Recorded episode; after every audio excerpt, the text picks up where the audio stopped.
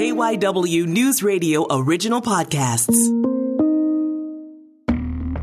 I'm Matt Leon, and for today's installment in our one on one college football preview series, we take a look at the Temple Owls. Now, Temple did play last season, and they did play in the fall but it did not go well. Owls went 1 and 6 in a campaign that was turned upside down by COVID-19 and injuries. Owls hoping for much better things this fall as they look to make some noise in the American Athletic Conference. Temple will open its season on Thursday night, September 2nd, a road game against Rutgers. Caught up with head coach Rod Carey to talk all things Temple. Well, first of all, coach, just overall summer camp here, getting ready for the season. How things going? Really good.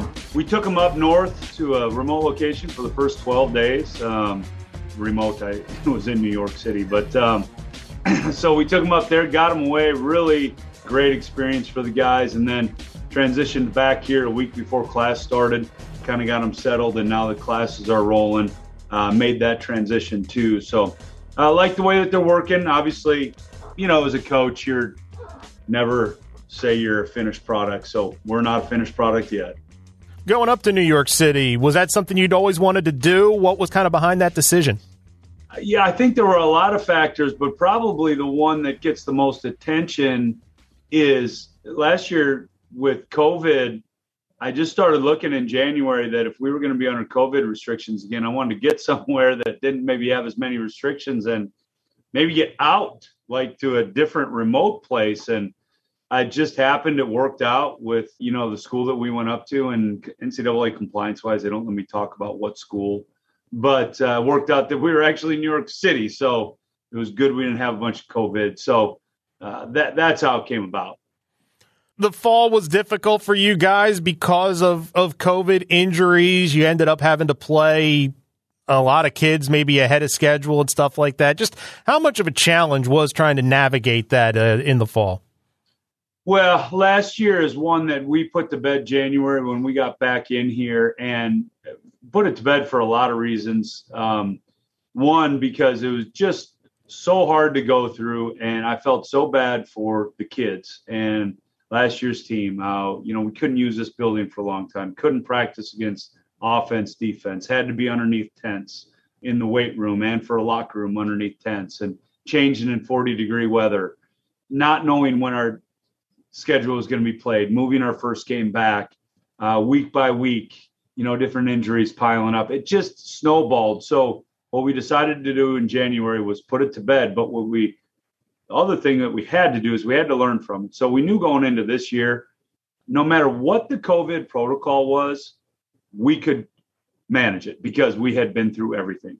And certainly, uh, COVID protocols changed again now uh, as we're back here, and you know, uh, vast vast majority of us are vaccinated, but yet we're still in mass, so we didn't even blink. Put them on, let's go to work because it's uh, we still get to do the things that we need to be doing much more than we did last year. Because of all the protocols and the injuries you guys faced last fall, you had to like I said, get a lot of kids in maybe ahead of when you would expect to lean on them for snaps.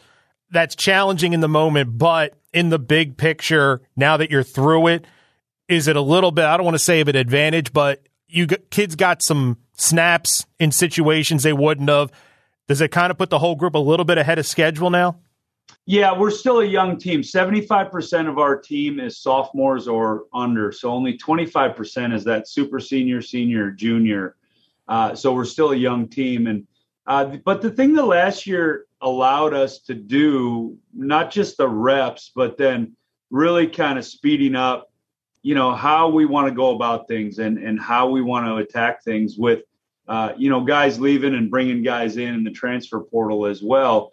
That that uh, you know was really a positive thing for the guys that we brought in. So that combination i don't know that i'd put us ahead of where a young team like this would be but certainly we're not behind one of the transfers that came in, the young quarterback, D'Wan Mathis. Uh, I think in the spring you said he would be the guy.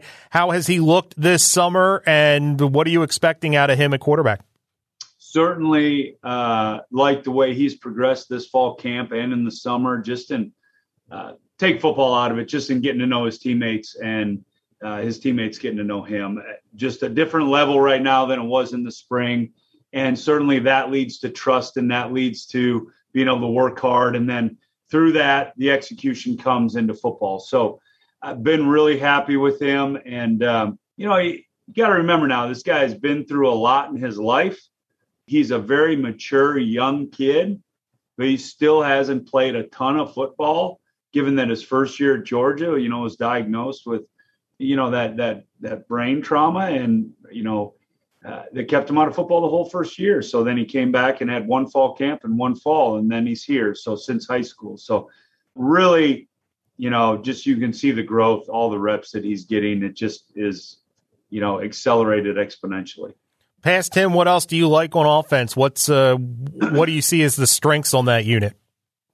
Well, I, offensively, I just want to be more consistent, and I, I like the way our O line's coming together. Tight ends certainly uh, have a chance to be a good group. And you have Blue and Randle outside that are back, that are proven guys uh, as far as execution comes to. And then we have a good big group of running backs, which hasn't been the case here.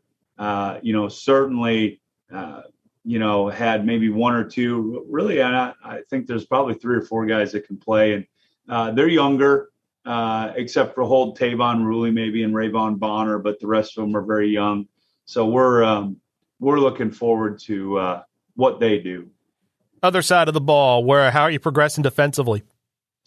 I certainly feel great about our back end uh, and include linebackers in that great depth at linebacker because of the youth that we played last year. Uh, the secondary, same thing. I think those are the two areas you mentioned earlier. Guys got a lot of snaps because of injuries last year, and uh, certainly we're reaping the rewards of that on the back end of the defense. Uh, the front is coming along. We've got a ton of young guys up there that are going to have a bright, bright future. And uh, given the situation that we're in, uh, there is those young guys are going to play now, so they're they're going to get their experience uh, real quick here coming up. And how about special teams? Yeah, the consistency I think I've seen more. I, I don't know that it's where I want it yet listen, I'm a football coach. I'm never going to say we're a finished product, uh, but I've seen better uh, consistency out of Barry and Rory Bell. We've gone through all the positions. Is there one group that kind of holds a little bit of a key that if if it's a group that really comes together and really hits its ceiling, could be a, a significant difference maker for you? Oh, I think the defensive line. the The talent is there. The experience is light so I think if that group can, uh, uh, you know, gain that experience and not take too long to learn from it, uh, I think that that can make a big difference for us. What was your biggest question coming into camp, and did you get the answer you wanted?